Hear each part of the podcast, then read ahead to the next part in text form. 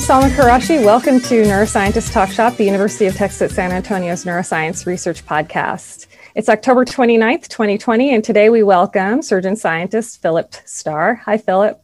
Hello. Philip holds the Dolores Cakebread Endowed Chair in Neurologic Surgery and is a faculty member of the UCSF graduate program in neuroscience. Um, he co directs the UCSF Surgical Movement Disorders Clinic, which is one of four national Bachmann Strauss Centers of Excellence in the Treatment of Movement Disorders. His um, clinical interests are in functional neurosurgery, specifically in the use of implanted devices to improve brain function. His, um, his research program, his active, very active research program, works in tandem to decipher how movement disorders alter brain network function also to understand the mechanisms through which uh, neurostimulation remediates symptoms, and finally how to refine and build better, more mechanistically informed stimulation protocols and devices. such a pleasure to have you. So, um, in the gallery today, we've got two basal ganglia network specialists. Uh, good old Charlie Wilson. Hi, Charlie. Hi. And we've got Matt Higgs. Hi, Matt. Hi. So, um, I want to point uh, listeners and viewers uh, who are interested in uh, neuromodulation and Parkinson's disease to check out our 2019 Brain Oscillations in Parkinson's Disease Symposium podcast, uh, which lives in our audio archive and has Charlie leading a really fun discussion with, uh, with Philip's colleagues, Jerry Vitek, Judy Walters, Rob Turner, and Mark Bevan. Um, so let's get started. So, um, Philip, you, you work on many areas in motor disorder research and, um, and in stimulation based therapeutics. And just one of these uh, includes identifying neural signatures in Parkinson's patients as a first step in programming a new generation of smart devices that you're currently one of the people really at the leading edge of. Um, that and these monitor the state of patient brain networks concurrent with movement biometrics to deliver precision stimulation as needed. So it sounds like science fiction, but it's here. Um, so the clinical relevance here is it prompts so many questions that we could keep you for hours on that topic alone. But given that our discussions typically center on questions like, what do the basal ganglia do? Um, I thought a good starting point might be to talk about this goldmine of individual human field potential recordings that you've got from motor cortex simultaneous with, with one of two different basal ganglia nuclei, um, which are then cross-coded to movement biometrics. I mean, that's that seems huge. So clearly, the priority is in a study is to understand and treat the individual patients first and foremost. But can you start us off by telling us about this really important work and how it's helping us um, understand oscillatory synchronizations in motor disorders and in whole brain motor systems? Just you know, give us your nutshell.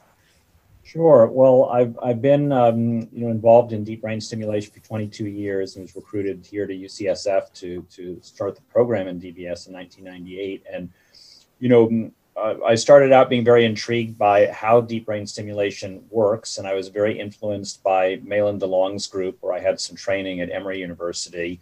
Um, and I started out, you know, looking at at single units in the basal ganglia intraoperatively, and we're only in humans, we're only able to record you know, individual brain cells one at a time.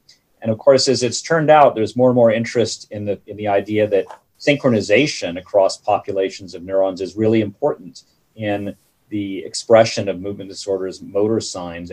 That's hard to do in humans with single units because you'd have to record dozens or hundreds of single units at once, which is possible in an animal model, but difficult in, in humans. So, um, you know, I followed the work of Peter Brown and others um, in the early 2000s about what could be extracted, the incredible information that Brown and others extracted from local field potentials in humans in the subthalamic nucleus. Um, these were tiny signals, 10 microvolts peak to peak.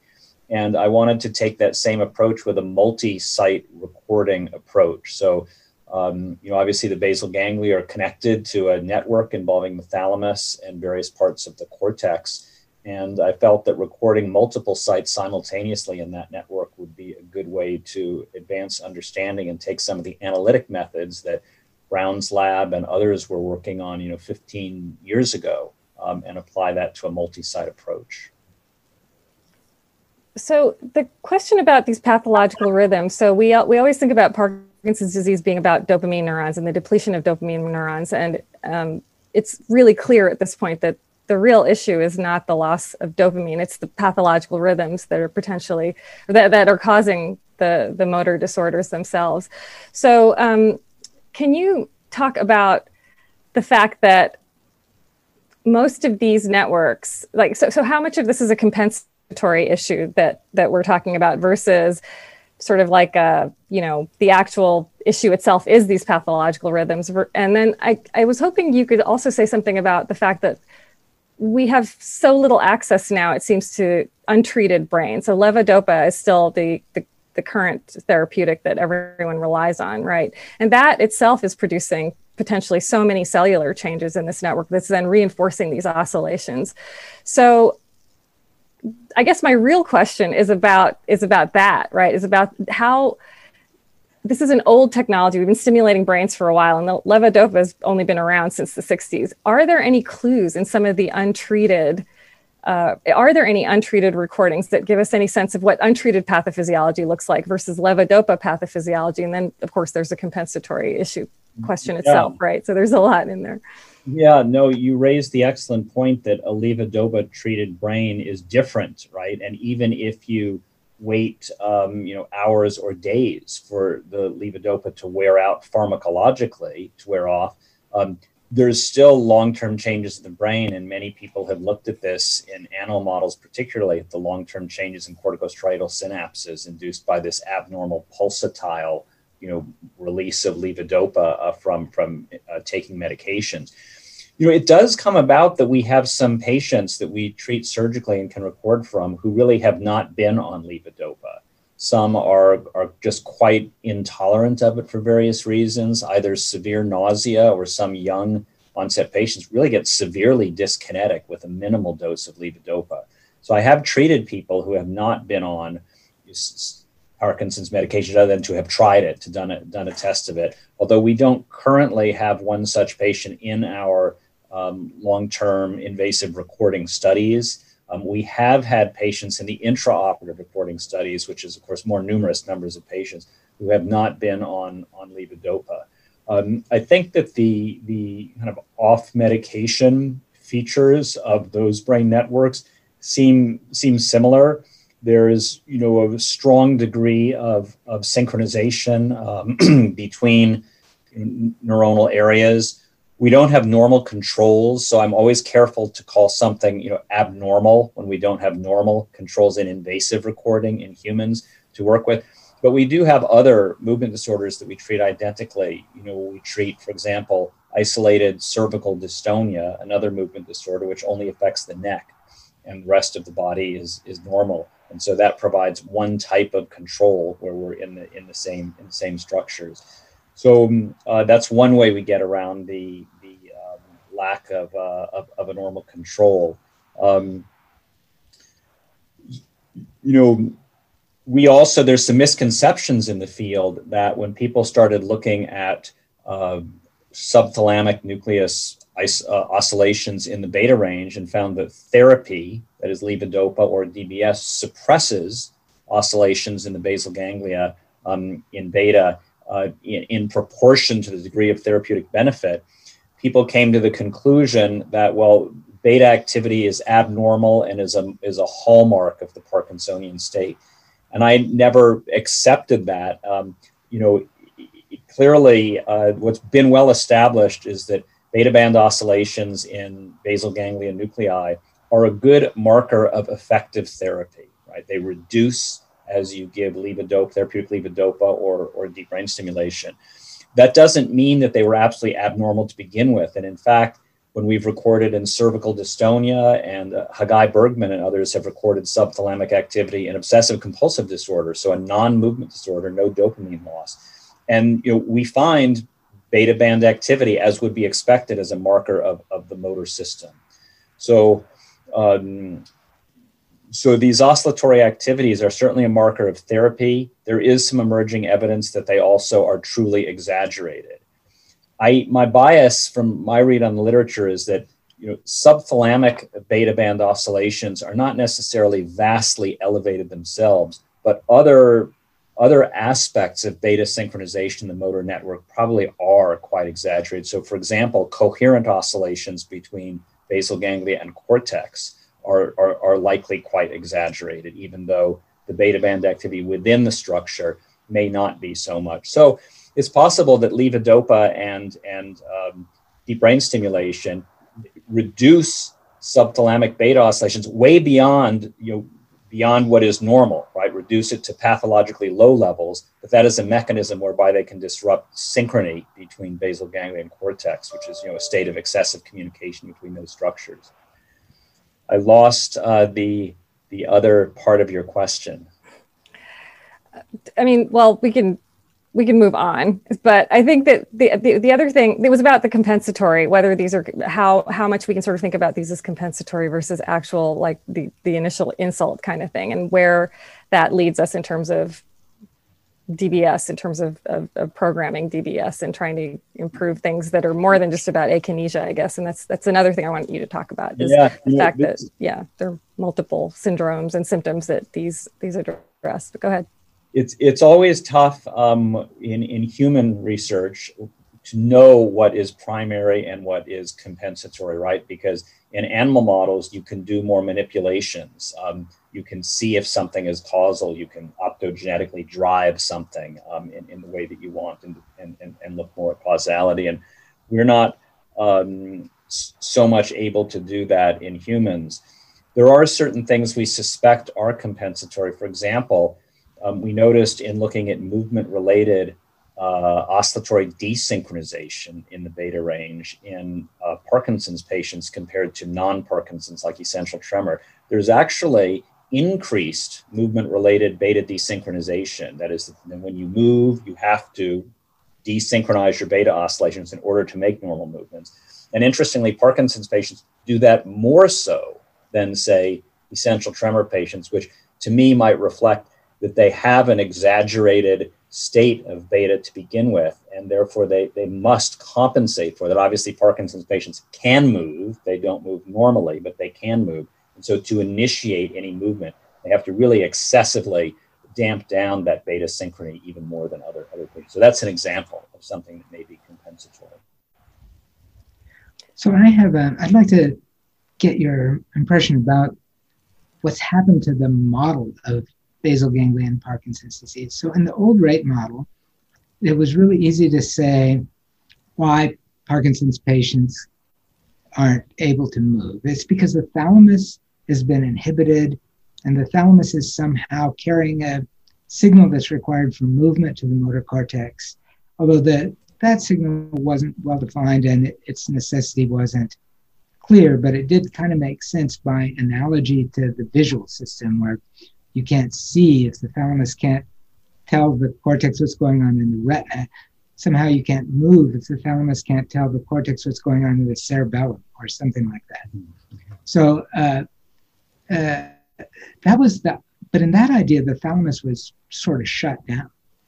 And now we think there's just some kind of oscillation in the, I guess, in the thalamus now that's coming from the basal ganglia. So how does that, how do we think that is causing a problem with with because the movement problem isn't an oscillation itself. There is a kind of tremor, but that's not what we're talking about. So yeah, it, that's a great question, and you know the original rate model uh, that, that, started off this whole field of, of, of, deep brain stimulation, you know, did envision the, the basal ganglia output, the internal globus pallidus, as being an overdrive. It's an inhibitory GABAergic structure. And so it was flooding the motor thalamus with GABAergic tone and, and, and shutting it down. And then therapy, like lesioning the globus pallidus, re- reduced that abnormal inhibition on the thalamus and allowed it to communicate with the cortex, right? So, interestingly, I think the oscillation model does provide a sort of related concept if you use the so-called communication through coherence hypothesis that you know has been elucidated very well by Pascal Fries and others in the field, and that is you know that structures that um, oscillate together talk to one another.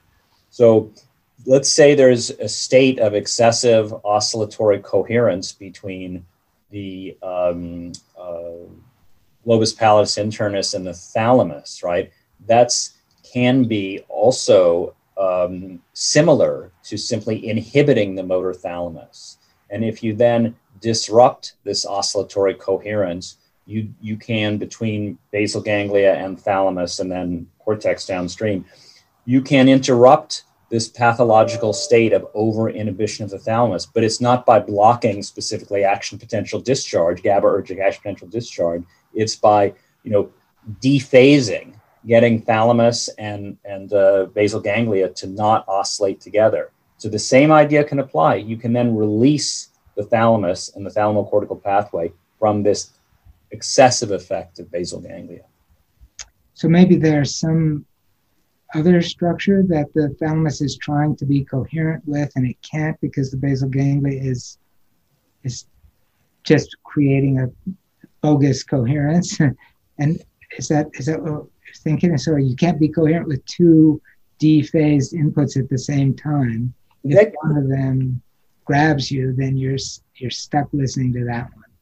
It could be part of it although you know, it's also quite possible, and there's evidence that basal ganglia, thalamus, and cortex are all excessively coherent. So the way that I look at it is, you know, you still have to consider the excitatory and inhibitory action potential discharge pathways. And so, why does coherence between globus pallidus and thalamus matter? Well, it's because if they're highly coherent, those GABAergic action potentials from GPI will arrive at the thalamus at the correct phase to excite uh, further action potential discharge or correct phase to, in this case, be, be inhibited, excessively inhibited because it's a GABAergic projection.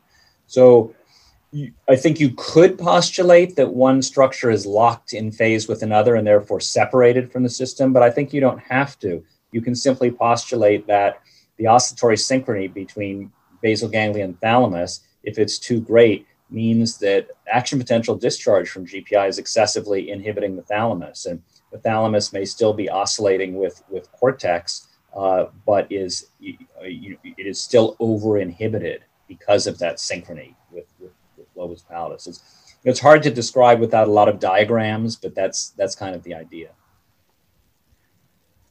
So that's uh, that's the great explanation, I guess, for just not moving because the, there's some signal from the thalamus that's required for movement. And nobody, as far as I know, we don't know what that signal is or why it's important for movement. But um, but assuming that that's what it is, um, then the thalamus can't give it. But the basal ganglia has connections to a lot of non-pyramidal motor structures that alter movement. The the pontine reticular formation gets a big input from the basal ganglia and the superior colliculus.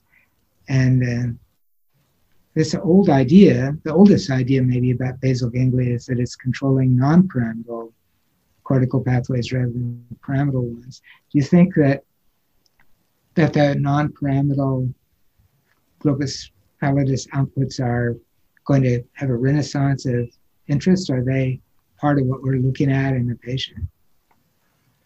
Yeah, it's possible. In fact, there's already been a mini renaissance of interest in um, the pallidal outflow to the PPN, pedunculopontine nucleus. You know, there was some work empirically that indicated that, that modulation of the PPN could improve gait freezing, um, and that led to a little burst of, of clinical trials in, in neuromodulation of the PPN.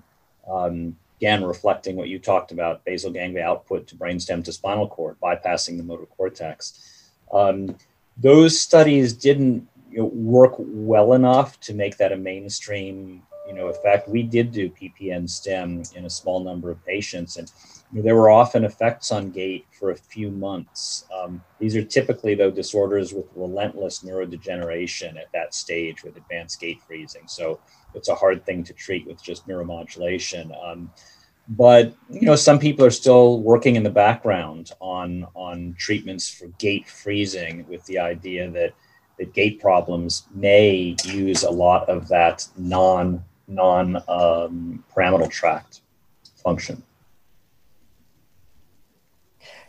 So the differences in in symptomology, though, um, you pointed out that they're very, that individual patients have very different um, signatures for how their the, the different types of oscillations are distributed in in cortex versus um, um, the basal ganglia nuclei according to you know what's happening to them in their in their motor state. But what um, what are the what are the kind of ideas about why why we see that and and and what why why would DBS work for everything? And and you're now seeing that in fact it doesn't work for everything. It has to be sort of titrated into very specific temp, spatiotemporal.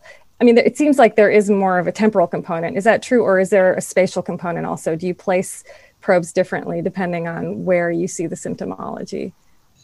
Um, so yeah, those are good questions. Um, we there is some tendency to try to place uh, therapeutic electrodes differently depending on symptomatology. For example, in both the internal pallidum and the subthalamic nucleus, for patients with very strong tremor, so-called tremor-dominant Parkinson's, the anti-tremor effect um, is a little more posterior than the anti-akinesia effect. And I've repositioned brain leads in patients who you maybe have a posterior lead, good anti-tremor effect, not a not an anti-akinesia effect, and vice versa. So there is there are these subterritories, and my my bias in subthalamic nucleus is that you know we know from non-human primate work that within the motor territory, the subthalamic nucleus, there are multiple um, you know, functionalities. There's there's what you could call an M1 receiving area subthalamic nucleus closely related to primary motor cortex. There's an SMA receiving area, that part which is slightly more anterior within the motor area, closely related to the, the, the SMA. My own guess um, is that the M1 receiving area, very posterior, is more involved in, in, in tremor, or that circuit can be modulated for, for better tremor therapy. And the SMA receiving area, slightly more anterior within the motor territory, um, is more involved with, with, with the akinesia.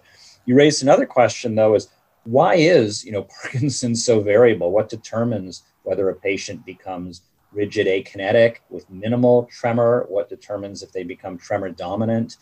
It's it's it's very unclear uh, how, how this how this happens. And then there's other variations. We have patients with genetic mutations. We have a patient in our long-term recording studies with the Parkin mutation, a very young onset a patient, and that may still have yet yet other patterns. There's still a lot to figure out about why uh, there are so many differences between different patients and what the underlying pathophysiology is. Tremor, of course, is very different from the other Parkinson's symptoms in that it doesn't progress in time. So, you know, most Parkinsonian signs, slowness, rigidity, gait disorder, postural instability, you know, they will they will not get better. They will tend to get worse over time. Tremor is an odd one. It can you can start with tremor and then it can actually get get improve as the overall disease is worsening. So it doesn't seem to be to correlate with degree of pathology that is dopamine loss the way the other symptoms do. Could tremor be some kind of compensatory um, effect for for other problems in the circuit? It's not clear. So uh, subthalamic nucleus has a bunch of regions. Only some of them are motor. Some of them are non-motor. I guess you probably try to stay away from those regions. But uh, what happens when the stimulation goes into the non-motor regions of subthalamic nucleus? That certainly happens. You know, the, the subthalamic nucleus about the size of a peanut, and the electrode, you know, the, the this closest spacing we have still has an array that's about seven and a half millimeters long. So you're always going to have contacts that are in the non-motor area. The non-motor area itself is about four millimeters long, you know, along the tract of the of the DBS lead, and so you have a seven and a half millimeter array, and you're going to be able to stimulate other structures. Um, there's a whole you know wealth of studies on ventral STN physiology and stimulation based on the fact that you know most of us deliberately overshoot the motor territory with the lowest contact and put it deliberately in non in the ventral uh, STN, which is more associative and cognitive. It's thought in the trajectory that we take as opposed to the limbic area. So we have contacts there. Um, some of them are know, stimulated either deliberately or inadvertently. Um, there are certainly case reports of people getting worse mood depression from the, the ventral STN stimulation. There's varying effects of cognition. You know, there's uh, you there's some studies indicating increased impulsivity from ventral STN stim. Others indicating maybe you can treat impulsivity. So it's it's tough to figure out. Our one of my only formal studies in the in the ventral part of the STN was looking at the physiology of stopping. So there was a lot of interest in a prefrontal subthalamic pathway, maybe being involved in inhibiting motor action, cognitive control of stopping, basically. And there is a hyperdirect pathway from from uh, inferior frontal gyrus on the right to the subthalamic nucleus via you know a hyperdirect monosynaptic projection and that uh, the physiology of that pathway can predict the stopping speed of a person. Uh, I had a graduate student, Witney Chen, who did some nice work on that.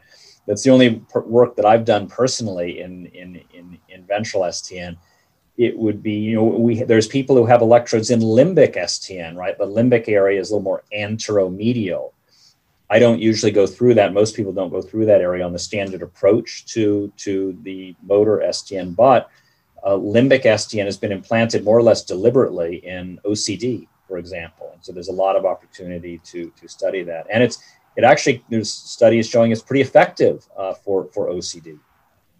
It's amazing a little peanut-sized place in the brain would have so many different things in it, and that they would all fit, and then it would turn out to be the hub for a lot of treatment of a lot of different things.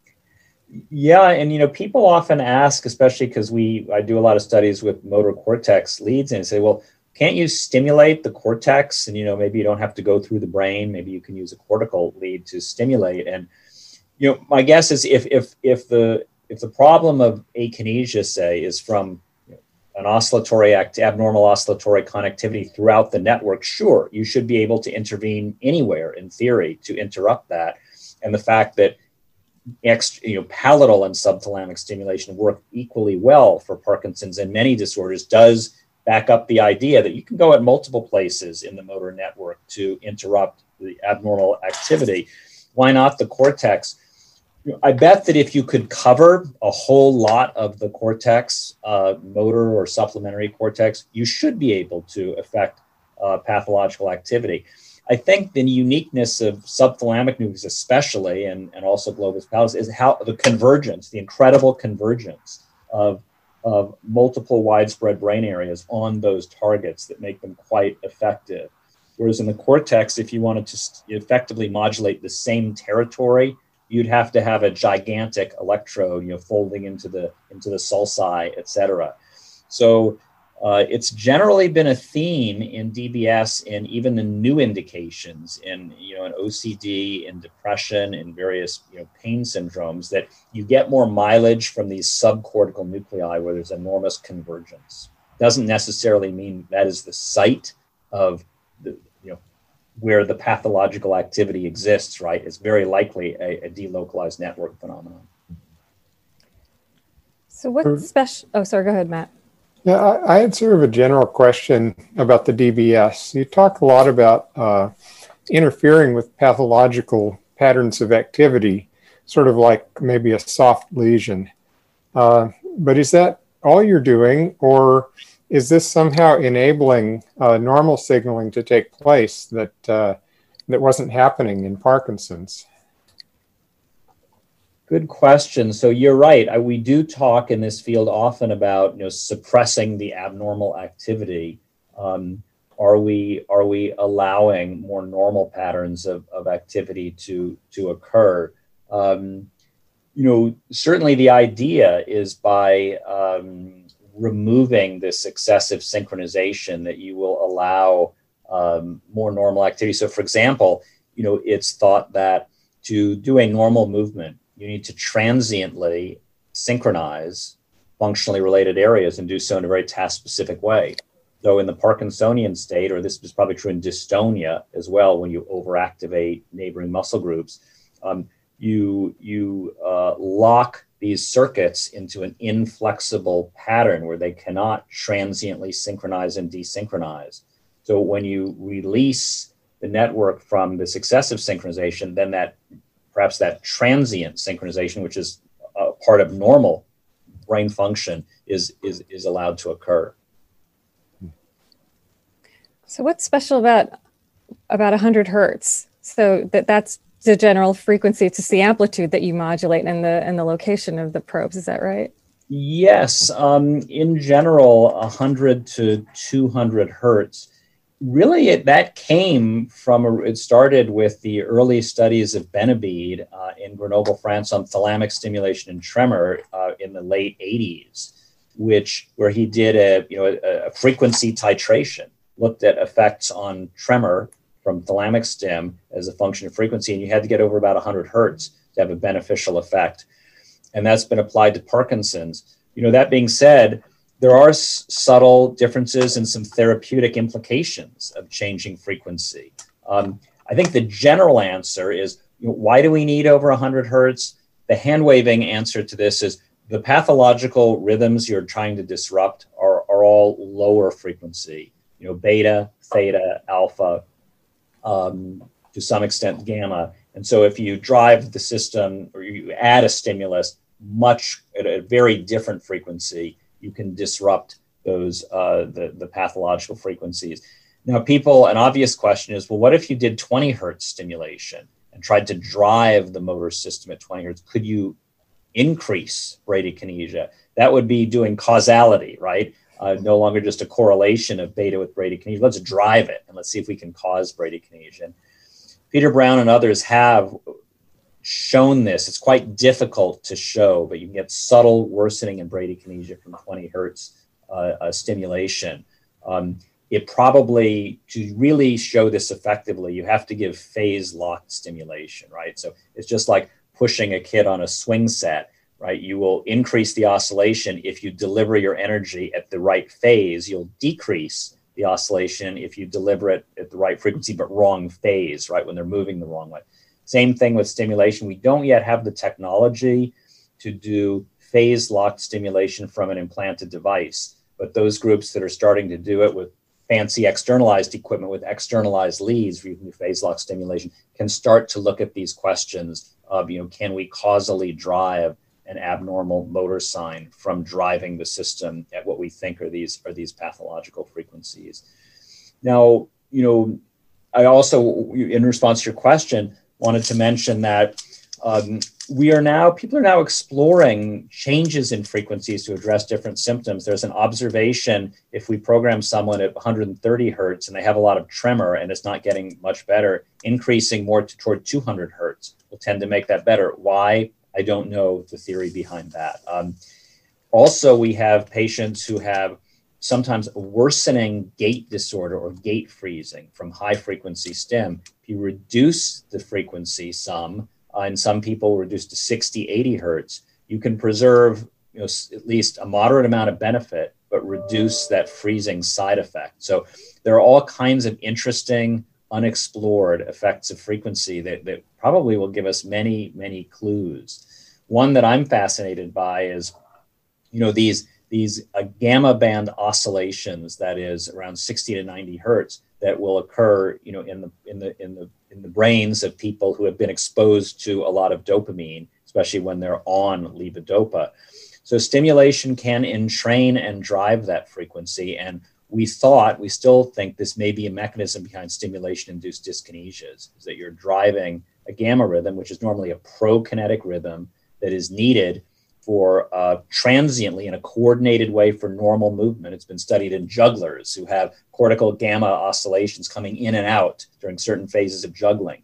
You, if you drive that rhythm, have it going all the time, it's like you're juggling all the time, right? And that's and that would be one theory for why why people become dyskinetic. So you know, can we tune the stimulation in a way that it does not drive the, the, the, the gamma sort of resonance frequency or drives it just enough to facilitate normal movement without spilling over into excessive movement? These are all really interesting questions we're just beginning to look at. So maybe the oldest question for basal ganglion Parkinson's disease is what is what can we learn about the organization of the motor system by looking at Parkinson's disease? Because I don't think very many, like, I don't know, robotics engineers would have imagined a system in which something went wrong and you got the symptoms of Parkinson's disease. You know, it doesn't seem like there's just a mismatch of proprioception and dysmetria or something like that. It doesn't seem even like there's, it's not just a failure to initiate movement because movements once initiated are still running too slow or worse. So is is there a bottom line for motor systems people looking at basal ganglia diseases and then trying to figure out what is the information flow that gives rise to normal movements, good movements? Yeah, a huge debate is what can you learn about normal function from abnormalities, especially with invasive recording. We're not able to study uh, normal function invasively, um, in, uh, only only non-invasively.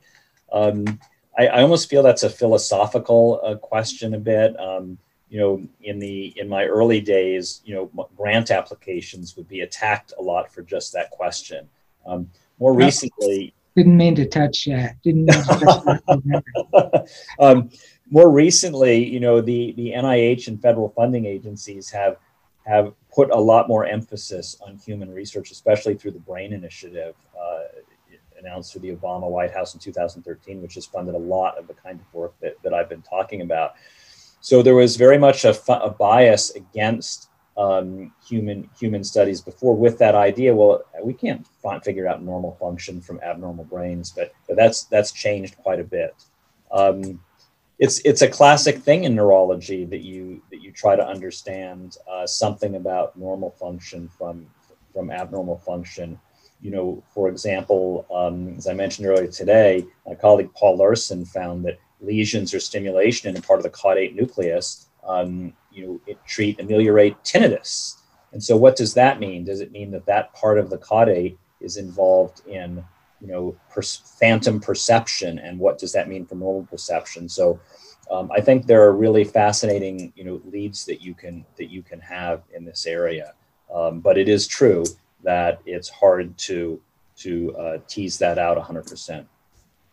You know, it, it, I remember you were probably there. There was uh, one of the meetings of the um, International Basal Ganglia Society, where there was a panel on what do the basal ganglia do, and there were four different experts. This was like eight or ten years ago, or something like that, and and you know there was a surprising lack of consensus. I remember one answer from uh, one of the Israeli labs was dimensionality reduction is what the basal ganglia do, right? And then of course there were the models of of you know action selection, um, but you know we we still don't know very well um, there's, of course, enormous interest in, in motor learning. Uh, and one of my colleagues, Doris Wang, is, is working on that also with our invasive chronic, chronic recording patients and has shown some very interesting theta band changes in the striatum as someone successfully learns a motor sequence, which is exactly what's seen in, in, in rats running a maze who are learning a new sequence. Um, and, that, and that also brings up something else.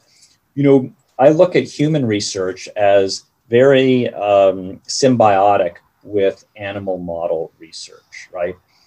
We might be able to identify certain relevant rhythms or problems, and then you can go to an animal model or normal, a normal animal, and test whether that really is is is causally related to to, to the problem. Um, so by going back and forth between you know animal research and human research, that's one way to help um, address this problem where, where, where, well, if it's an abnormal brain, are we learning anything about function? I suppose at the end of the day, it's enough that you heal people and make them actually able to function. you know, an, another, I guess, you, you mentioned sore spots about grant referees. We all have them. And my work is often accused, kind of correctly, of being not very mechanistic, right? And that's somewhat the nature of human work. We don't have as good a tools as, say, Charlie, you have in your lab to uh, to dissect mechanism. And then I also tend to care a little bit less about it than maybe I should, because at the end of the day, I'm trying to improve a therapy, right? And so if we have these uh, identify brain activity that we can harness to drive a DBS system better, that's kind of a little bit more my interest than figuring out the exact mechanism of it. I have to admit, I'm a little embarrassed to admit that. So that criticism of of this, this work not being that mechanistic is is is a good one. Everyone can't do everything. Well, people who are studying mechanism have to have something to find out the mechanism of, Mhm. right? You have there has to be a phenomenon that matters that you know you care about, and then you would set out to find the mechanism of that. The worst nightmare for a mechanistic scientist is to find out the mechanism of something that doesn't matter at all, and to spend years doing it. Yep. So true. Yeah, uh, it's. I, I will mention one. One. Uh, there's been a couple of exciting interactions, uh, which sort of illustrate what what you're talking about. So, um, a group in in in Sweden was working on a, a rat model of dyskinesia and discovered this cortical gamma oscillation in rats that became dyskinetic from chronic, you know, overuse of levodopa, and they were quite excited to find when we found the same thing in dyskinetic humans and it was it looked almost identical. It's the one time i've seen rat data and human data look almost identical in a pathological condition. So that was you know exciting for both of us to to, Yeah. to, to do that. And likewise you know my my colleague bob knight at berkeley has done a lot of uh, studies um, of normal cortical function in, in cognitive neuroscience, looking at phase amplitude interactions and how those mediate different cognitive functions. And then we, we had a study that found in Parkinson's that the motor cortex has abnormal phase amplitude interactions. So I think that excited Bob Knight to see, wow, you know, it's when you have something you think is normal, and then when it goes wrong in a disease, that's that's a nice a nice link. yeah. Thank you so much for joining us. I know you have an incredibly busy schedule, and this has been a treat. And uh, thank you, Philip Starr, for joining us, and everyone. This has been Neuroscientist Talk Shop. Thanks very much. Thank you. Yeah, this is great. Sorry about the rough start there with the